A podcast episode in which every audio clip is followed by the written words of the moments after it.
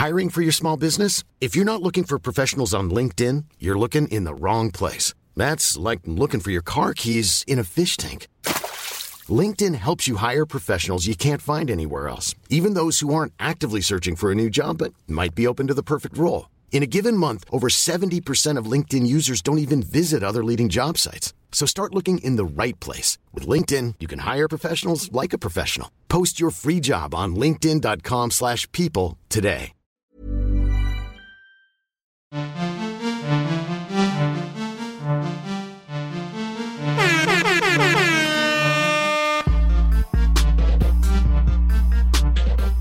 Trigger, trigger, trigger, trigger, trigger, trigger.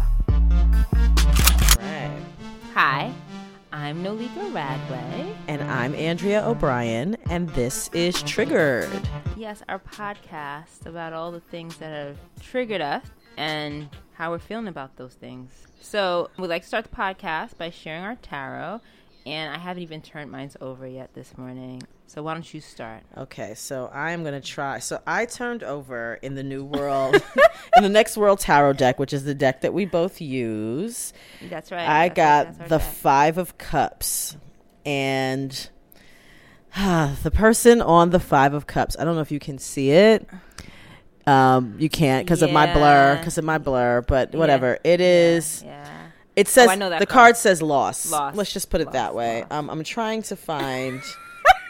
Clearly, I have lost myself. I'm trying to find the actual words around the card.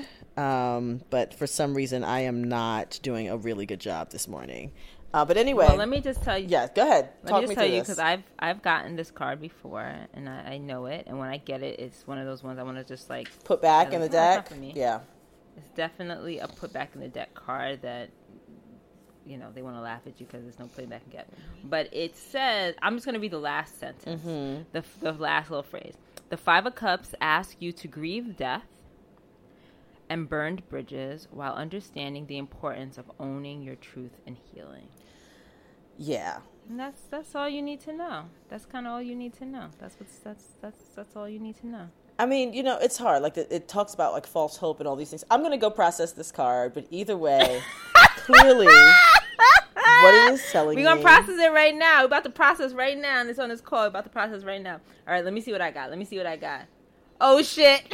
What'd you get? Because I can't. Oh, shit. Because you know how we always say, yeah, I got to top you. You thought you Damn it, Nolika, I didn't know we were in competition over this tarot thing. Clearly. You thought you were going to get the card we hate. But no, we don't hate it. Sorry, we don't hate the card, but the card that... We have trouble accepting it. That's all. But no, I was like, no, I'm about to beat you right now. The Ten of Swords. Oof. No, if you guys saw a picture of this card, our girl Christy Rhodes, like, she can draw some things. It's like, you don't even need to read it. You don't even need to read the writing. Because you just look at the card and you be like... The best part is for the cards that we pulled, the people's skin color is like gray. There's like... Yeah. There's like... Yeah. She draws these vibrant... Yeah. People of color, you know, all of these great queer representations of folks. The people in our cards are gray. They're just gray. and my word, your word was lost. My word was lost. My word is ruin. Oh, jeez, ruin. It's because we haven't spoken to each other in a week. That's what happened. Yeah, that's what I told you already. When you go a whole week and you don't hear from me, you know a lot went down. I'm not even going to read the whole thing because, again, I don't have the energy for all that right now, but I'm just going to read the last sentence. The Ten of Swords asks you to trust your pain, own your suffering, don't deny yourself of care you deserve from self and validation from your community. That validation is the root of safety. This Ten of Swords believes now is the time to ask your people for safety. All right. Well, here. You can be safe. Can I hide in this on this podcast with you right now in this virtual space on this podcast? I need and safety. I will burn my bridges and grieve my deaths and figure out the false hopes that I have and all the things. Yes, I'm good. Yes, I'm good. Yes, I'm gonna start light. I'm gonna start us off. Okay. I'm gonna start us off because obviously we need some things. We need some things.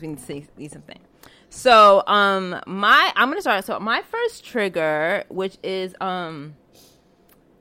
was interesting. I will speak about why I found it particularly triggering and not in necessarily a bad way, but like in an unexpected way. Mm-hmm. So I don't know who did this, but somebody went and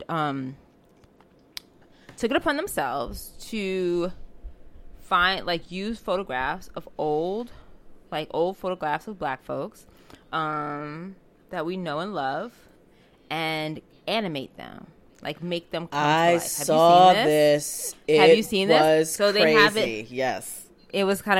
So it's like Harriet Tubman. They have one of W.E.B. Du Bois. They have Frederick Douglass. Young and old. So both sides. And I just gotta say, it was really triggering, because when I saw it, I was like, this is interesting. And then it made them so much realer to me. Like, it was like, I didn't recognize how important movement is. Yes. And how unique movement is. And, like, first of all, the idea, like, whoever decided their movements, they ain't really know them. So it's like they're deciding how they move and how someone moves, looks, smiles, smirks, all of that stuff. You know, like, you take a picture on an iPhone now, and it's like a 30 seconds. It's like a 3-second like pitch. Like, you can be live, and so you can see the picture like move in and out. Yes. But there's a lot to be said in like how someone moves. So it had me in my feelings just around like, these are real people, and I thought of them as real people before, but they were ideas. Super real. They were ideas. Like, it was something about seeing them move. And then the other thing, and I don't know what to say about this, but my dude, Frederick Douglass, yo. I just looked at his movement picture of younger self, and I was like, I know you were on some fuck shit. Like, I know. I just looked at him move, and I was like, I know. I don't know if this is right or not, but I'm looking at you right now, and I know you were on some shit. Like, you were feeling yourself, and I know you was on some shit. Okay, so you do know the story of him, like, leaving the black wife and going to the white wife. Well, let me tell you. I don't remember if she's white. No, let me tell you. So I watched this show. I don't know if I've talked about it before on Trigger, but there is a mini series on Showtime, I believe, called The Good Lord's Bird. I think I've talked about it. The Good Lord Bird. Yes, you did. With Matthew Modine, I think. And so, yes. So Ethan Hawke is like Ethan Hawke. He does the thing. But in it, our boy from why can't I ever remember this dude's name? From Hamilton, Afro, plays Thomas Jefferson. Anyway, that same dude, he plays Bo's brother in Black-ish. You know him. You know him. Mm-hmm. Yeah, rapper dude. So that dude plays Frederick Douglass in the miniseries Good Lord Bird. And when I saw that movement video of Frederick Douglass, I was like, I already knew. You want some, you... And it's just interesting to think about these icons, these, like, historical figures in the fullness of all of who they are. And that was just really interesting to me. So that's where I'm starting right now. My first choice today is to talk about something that triggered me for different reasons. It just came out on Monday, I believe. So whatever time in March we are, it came out in March of 2021. It was the Biggie documentary called I Got a Story to Tell on Netflix. Oh, wait, what? Yes. So there's a Biggie documentary? It just dropped. It's on Netflix. You know my questions. Who produced it? Who's in charge? Well, who's in charge? So I have to get to all of that, okay. But... So go ahead. So it triggered me in a lot of different ways. Okay. So first, you know, we are Biggie's age, right? And so age he would have been had he lived. So I think maybe if he died at 24, I might have been 22. Like, you know what I mean? So same age, mm-hmm. from the same area of New York. Like, he's from Bed-Stuy. We're from New York City at the time. Mm-hmm, mm-hmm, mm-hmm.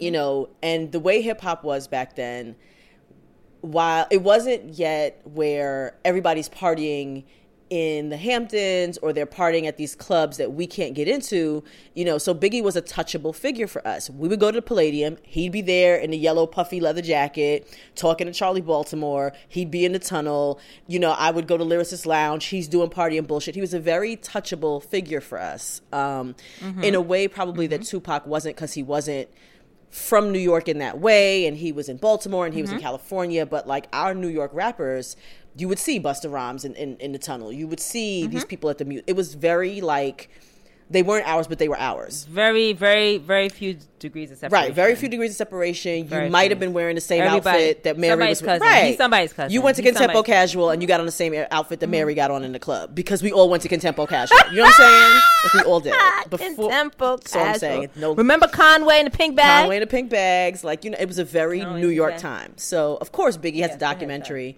I want to see it. So we start to watch it, and I'm going to start off by saying, one, I fell asleep. Not because it was bad.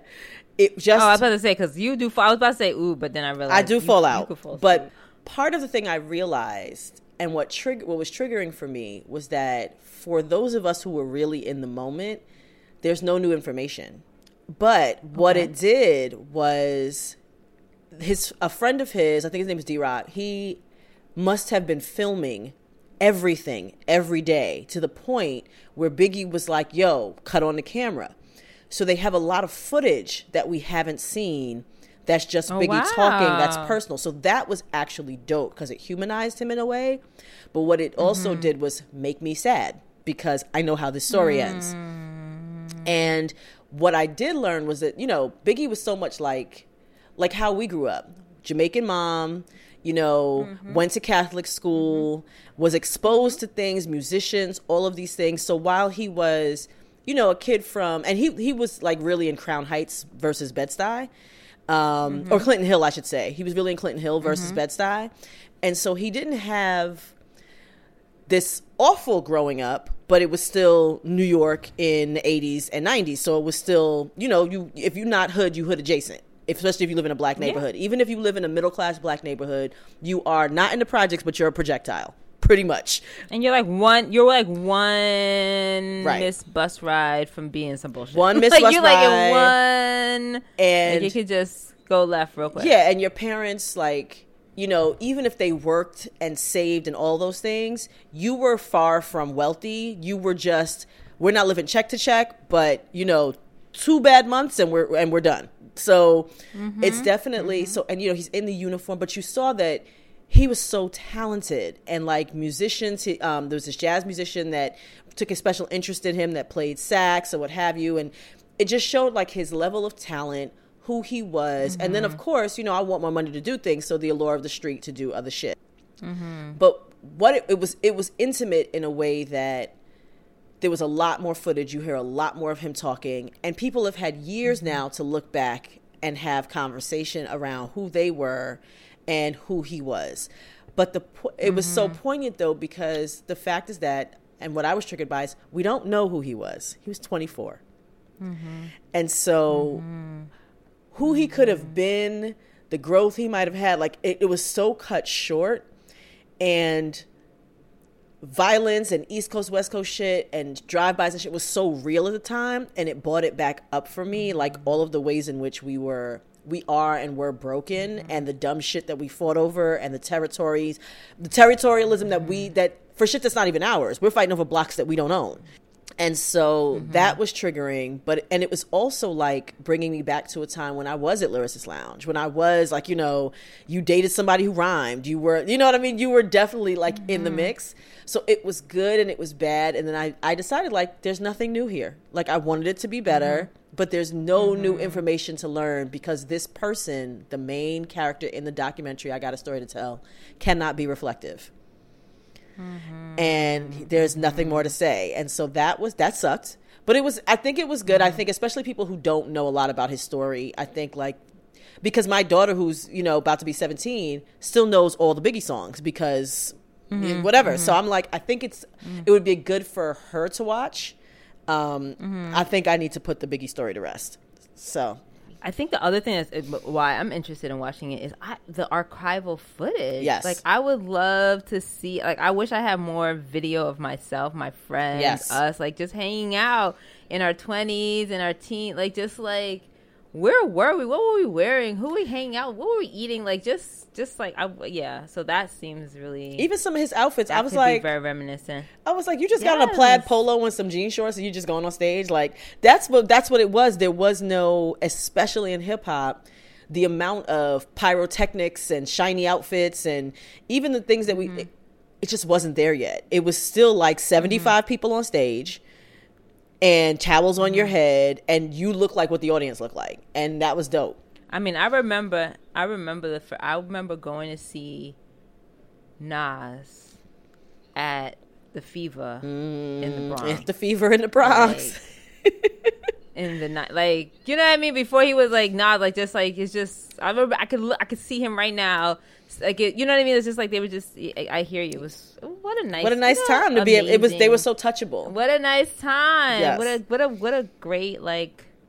I feel very blessed that that's part of my story. Like, that was what my lived experience. Crazy, but yes, great. It's funny you're talking about old footage and videos. So, like, I watch something and listen to something. I'm gonna lean more on what I listen to, but they're related.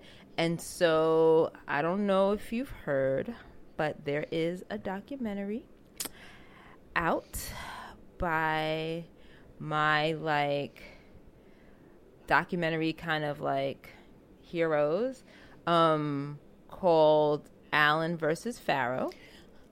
Started episode 1. Have you not heard about this? I started episode 1. I'm in my feelings. Okay. Go ahead. So, this is done by... Kirby Dick, and I can't remember the lady's name, but I will definitely put in the show notes, but they have done so many documentaries about, like, the victims of sexual assault, mm-hmm. whether it's in, like, college campuses. They did the documentary about Drew, I can't think of her last name, who was sexually assaulted, as far as I'm concerned, by Russell Simmons. They do this. Yes, we saw that. Like, this is their jam. This is what their jam. So when I found out that they were the directors behind this, which I thought was going to be a movie, but it's not. It's a series. I was like, oh, I'm here for it, because every time they put something together, it's always new, interesting stuff. Come to find out, my friends, because I guess this is what HBO is doing right now, is they made a complimentary podcast called, you know, saying HBO presents Allen vs. Farrow. And it is so interesting because what they do on the podcast, the producer hosts it, right? And so what she does is there's certain, we can't put everything in the film. And so it's like other recordings and interviews that didn't make it to the film, or like extensions of the conversations. And then they also talk to some of the experts that helped them in shaping the story. So in the first episode of the podcast, they're talking to a psychologist who specializes in sexual trauma in children, mm-hmm. and was just asking her questions about, like, all kinds of great, amazing questions. And, I mean, it's triggering because, for all of the reasons, right? It's this film about childhood sexual assault and this person who has not been held accountable, who people are still, like, making films with. And I just learned so much about how big Woody Allen... I didn't even realize how big Woody Allen is and was, and, like, just how... What you're allowed to do when you have money. Yes. Anyhow, so I was a Woody Allen fan, so this was a lot. At the time. No, me back too. It's a problem. It's a problem. So anyway, something specific in the podcast that really, like, triggered me and had me in my feelings was the host was talking to the psychologist, and she said to her, you know, people give Mia Farrow such a hard, like, this idea of, like, how didn't you know, and, like, all of this kids and all of the things. And she said, she was like, I would like you to just take a minute and imagine that that your father, your brother, your partner sexually assaulted your child. Sit with that for a second. How hard would that be for you to accept? And there was a way that, I mean, I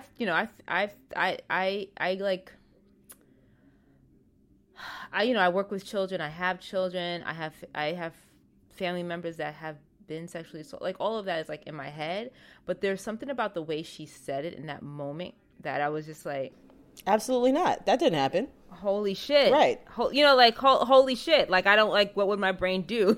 How would my brain?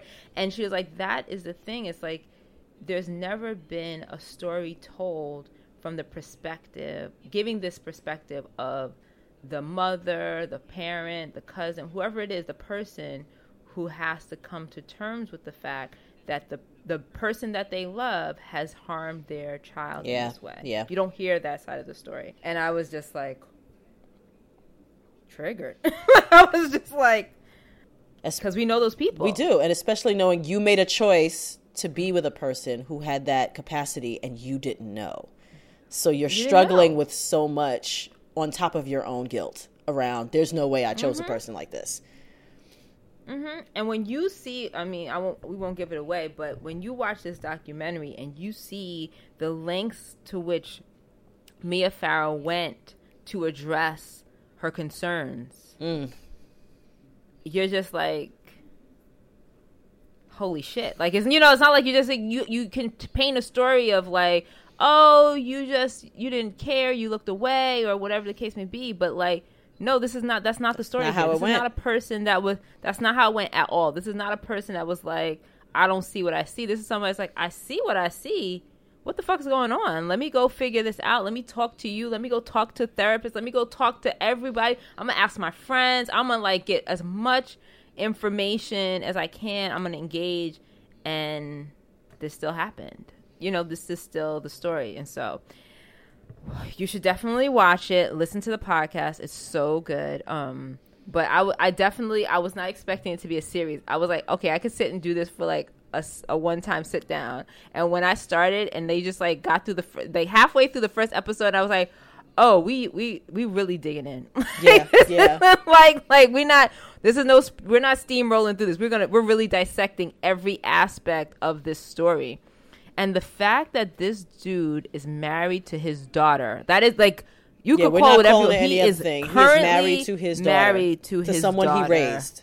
Yes. Yeah. He is married to his daughter. Yeah. Someone he raised, he then had sex with and married. That is what you were with. That is what we all see out in the world. Shit is fucked up. And people get away with all kinds of craziness. And we accept all kinds of craziness. And so, yeah, that was mine. That was my second one. I'm gonna lighten us up a little bit. I'm gonna lighten us up a little bit with some. Thank you. We keep saying it. No, we can't say it. Our tarot said that's not what's happening. Our tarot said that's actually not what you're doing today. Actually, what you're doing today is getting all in your feelings. And hiring for your small business? If you're not looking for professionals on LinkedIn, you're looking in the wrong place. That's like looking for your car keys in a fish tank. LinkedIn helps you hire professionals you can't find anywhere else, even those who aren't actively searching for a new job but might be open to the perfect role. In a given month, over 70% of LinkedIn users don't even visit other leading job sites. So start looking in the right place. With LinkedIn, you can hire professionals like a professional. Post your free job on linkedin.com/people today. So just do that. Go ahead. So let me explain something to you. When I say lightening up, it's because the movie I'm going to talk about was meant to be heavy, and it's so bad that you actually laugh through the whole thing. So I'm going to talk about a movie. Okay, that I watched. So let me back up.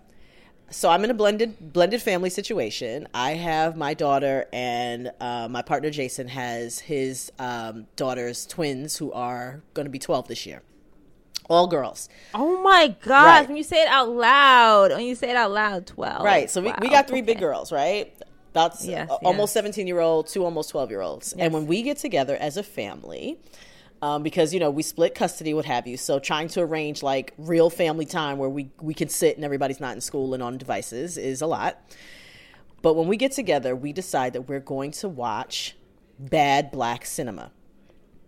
And let me tell you folks, Bad Black cinema. There is a lot out there. And some of it is bad and some of it is just unpolished or didn't have much of a budget. But if you go, there are like whole channels dedicated, like Aspire and Bounce and there's whole sections on Netflix, especially after last year's Black Awakening on all of these corporate, levels. Mm-hmm. They just roll out the Black cinema. And I like it because folks need to work. Writers need to write. Filmmakers need to produce things. And so, And bad is relative. For my taste buds, certain, right. There's certain things that I'm like, oh, okay, so we getting into the... It's a little bit of the hood shit, a little bit of the whatever. So whatever. So this, though, was not meant to be any of those things. I believe that this was meant to be a movie of some production value, of some what have you, and it stars two of our faves from our time frame, Nia Long and Omar Epps. And the movie is called Fatal Affair, which, of course, when we saw the trailers, and this came out, I think, late last year, we saw the trailers, we were like, okay, Fatal Attraction, like I Can Do Bad. Like there's like 70 of these movies, but it had two of our faves in it. And it had a guy that was in, light-skinned guy who was in Being Mary Jane, who played one of her, her guy, the one that she couldn't let go of and finally ended up with a white woman and had a kid, and she was devastated. And he looks like, so the girls were like, I guess they couldn't get Common, so they got this guy because clearly they haven't seen him before. Looks just like him. It's hysterical. So anyway, the movie is about this woman, Nia Long, who is a lawyer, and she has been married for 20 years, and she has a college-age daughter.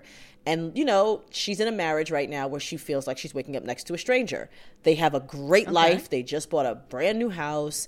Everything seems beautiful. She's beautiful. He's really good looking, but she feels empty. So in at work walks this black guy who the company hired to hack into some emails. And it's Omar Epps. And when they introduce them, she's like, oh, my gosh, hi, because they went to college together. And the movie goes on for them to kind of flirt and hijinks ensue, and then it turns out that he becomes a stalker and starts to stalk her and try to harm her. So I can't give away the whole movie, but that from the trailer. The way in which they did this. So first of all, the movie didn't have to be written. There was nothing new under the sun. It's like somebody had a great house that they rented on a beach, and they decided, let's make a movie around this house on the beach. Because we've got beautiful shots, so let's get some beautiful black people, and let's make a movie. And Estelle was in it, the singer, playing her assistant. Mm-hmm. It's like we just have random things. And then there was a relationship that was so unbelievable. So, Omar Epps turns one of her friends against her, except that it was done with such ease that we were like, well, her friend needs to just die, because if that's how you treat your girl, we don't care about you. Was it like a thriller? Like people are dying? It's a thriller. It wasn't hard, but it was a thriller. It was definitely a thriller. And it was there's violence, there's intrigue, but the movie is supposed to be a serious movie, but we could not stop laughing and wishing harm on every character throughout the movie. The only people that we were like, okay, y'all two can stay, was the man who played her husband and the girl who played her daughter. We were like, everybody else in this movie can die. We don't care. Oh, we're not attached. Oh, gosh. And it was just... Oh, gosh. It just felt like someone's I have a contract to make a third movie for this studio, so I'm just going to make it. So I'm going to rent these two sets, and everybody's going to look good, and we're going to drive Lexuses through the whole movie, but it did not need to be made. And it wasn't, and we called it Bad Black Cinema. How did you sit through the whole thing? Because this is our tradition, so we do it, and we literally laugh through the whole movie. Or we just talk through the whole movie. Okay. And the thing is, I call it Bad Black Cinema, except that you could have inserted any race of people into this movie with the same dialogue. There is no inherent blackness to the movie. It's just a bad movie where the people that play it happen to be black. And so we came away, because we were trying to explain to the girls how big Nia Long and Omar Epps were for us, and all of our Love and Basketballs and The Best Mans and blah, blah, blah. And so their questions are so do they need money? And I fell out because I'm like, probably. And I said, you know what? Probably. Black people. And then it triggered me because I was like, you know what, loves? We don't have the opportunity to work as often as other people, especially as we age. And a new set of black actors come up and they cast those people over and over again. And so, and Nia Long and Omar Epps, to their credit, have consistently worked between movies and TV shows, whether they get canceled or not. Omar Epps is on House forever, you know, so it's, so they've consistently worked, but in order to feed people, you've got to consistently work. And so you've got to do what you got to do.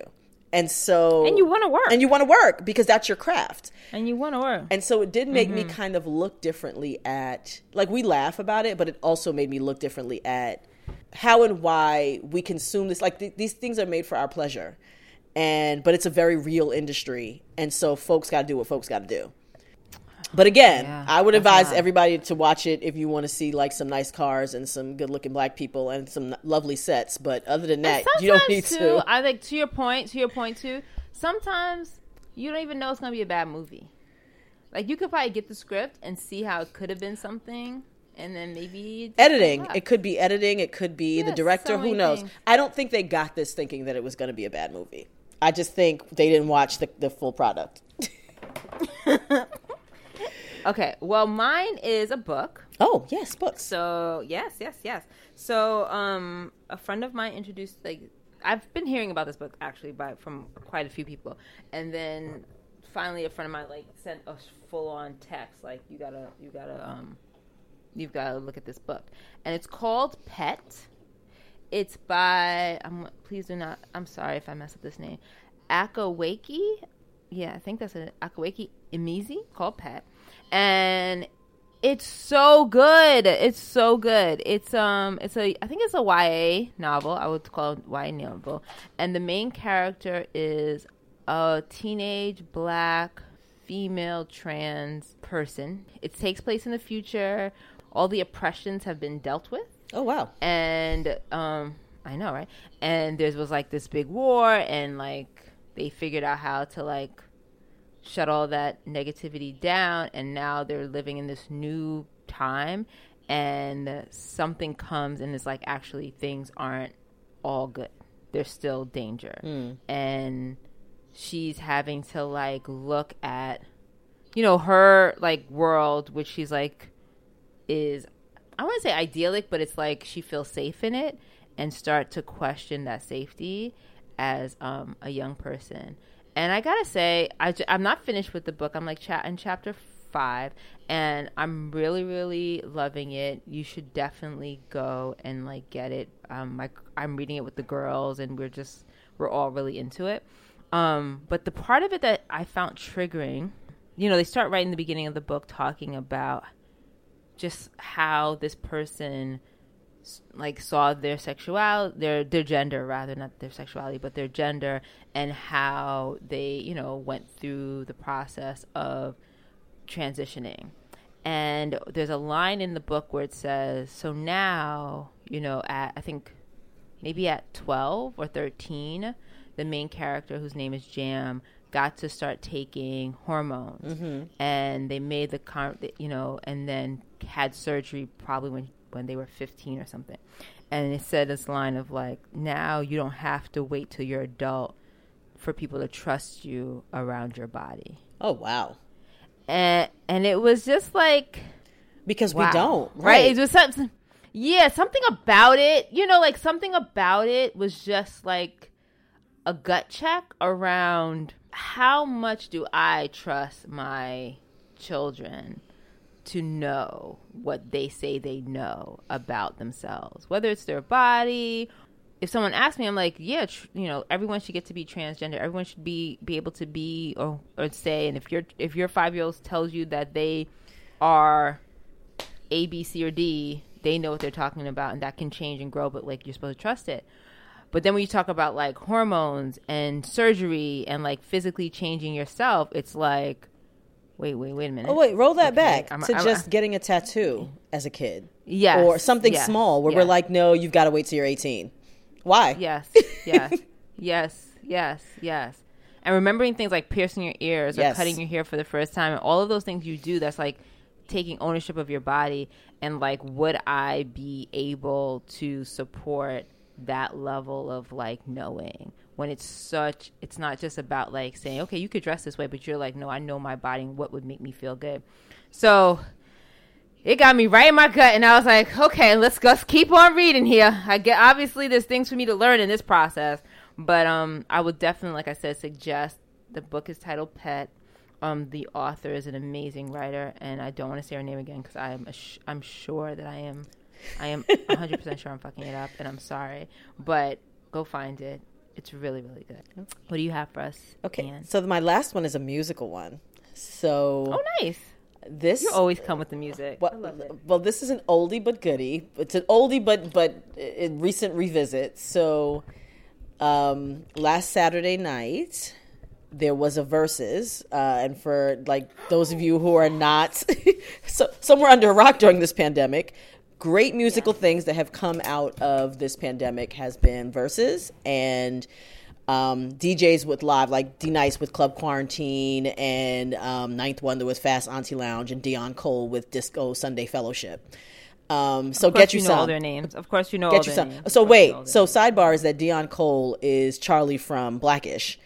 And he's a comedian, but he's a fantastic house and disco DJ. And every Sunday for 2 hours, he has Disco Sunday Fellowship, which I get into. And it's all like, he's super Chicago house. But anyway, that's a sidebar.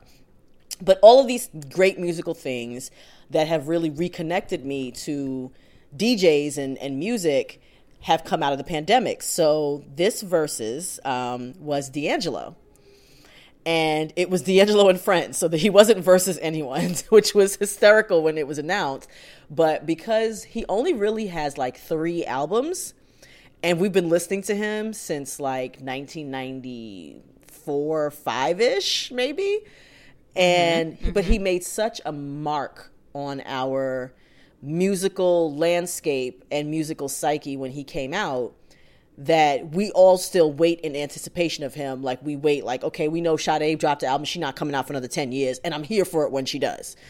That is how we feel about D'Angelo. So D'Angelo, who's gone through many a trial and tribulation, is doing this Verzuz. And he shows up. And I don't even know what his trials and tribulations are. I know he's had them, but I don't know what they are. There's drug use. There was, arrests and DUIs and what have you. Okay. And there was, I'm D'Angelo with the big leather pea coat, and then I'm D'Angelo and How Do You Feel with no shirt. I'm sexy D'Angelo, and then I'm going back to be. And he's an artist. You can tell there are struggles and there are things and there's So he comes out first. The first hour is like DJ Scratch playing music, and DJ Scratch is dope. So he's taking us back or whatever, and it's at the Apollo. So it's a production. They've got candles everywhere. They've got a Persian-looking rug down. It's very D'Angelo-esque.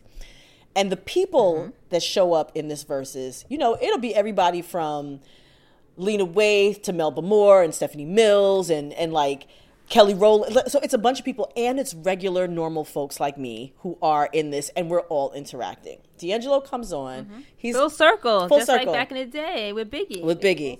He's got a floor-length black fur and leather coat that should have its own show. He has a great hat on, and under the coat he's just got like a tank top and some things, whatever. He's got an outfit. So now we're all like, so the jokes start running. Clearly Verzuz needs an outfit budget because nobody's coming for D'Angelo in this outfit. And he starts to just drop his music, and it was so good. And Meth and Red show up. And Her comes on and sings Nothing Really Matters that he does with Lauryn Hill.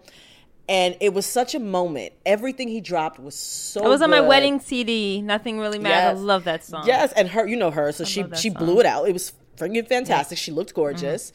But it took you to such a great musical place. And every song he dropped was like, yo, this is my joint. There was like nothing that he dropped for 3 albums that you were just like, meh. And the comments, so like he's smoking a cigarette. Lena Waithe writes, D'Angelo looks like he smells like cigarettes and freedom. And everybody lost it for a good 10 minutes. But the one thing you could tell, Holly Robinson Pete is in there just like, I'm losing my entire shit. Like, and it's the thing that you realize is how much we are all bonded in music. And folks were at various levels of their fame that are in there. And we were at various levels of our lives. But this song reminds you of this dude. And this song reminds you of this girl. And this song reminds you of this heartbreak when you were doubled over. D'Angelo's first album, I was dating my college boyfriend. And I had heard his song. I'd heard Brown Sugar on Video Jukebox, where, you know, people play the things. And I've done this before, another episode. And I ran to Coconuts in the City. It came out like a July 3rd, or like the July 3rd, and we were about to be off. And I listened to the album all day. And into July 4th, I saw him. And this Negro borrowed the album and didn't give it back for like a week. We was about to fight. And I was like, bruh. And I already have, I have issues concerning this particular boyfriend. Let me stop. But I remember feeling like I had found something new for myself. And then, of course, you show up to school and everybody has found it. Everybody has the CD when you show up in August. It's not just you.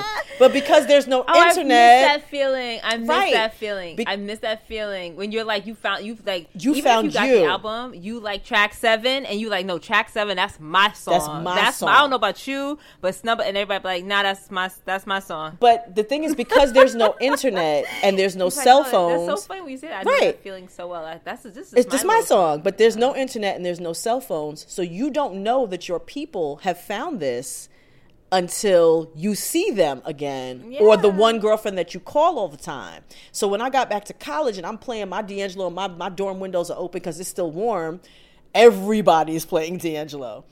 The verses was so good, and the jokes, because everybody was like, oh my God, I don't want the coke to catch on fire. He keeps walking by these candles. It was insane, but it was such a good time, and it brought you back to such a good place. And so I'm like, thank you, Swizz and Timbaland, for this one, because y'all brought D'Angelo out of hiding, and Meth and Red showed up, and everybody was still dope. I will say that's so good. That I don't know if D'Angelo was singing the whole time, but who cares? Who cares? Okay. It doesn't matter. Okay. It doesn't matter. Who cares? Okay. But it was dope. It was dope. Okay. So that was my last one. It was fun. First of all, yes, and Black people are we are so amazing. Like, here we are in this pandemic, and they're like finding ways to like have community, to have the barbecue, to have the basement party. They just like reinvent it. They're like, this is the shit we need, and we're gonna figure out. We will always have community. We will always have community. I think that's dope. We will always have community. That's pretty amazing. Thank you, Anne. Thank you, Nolika. Bye. Bye.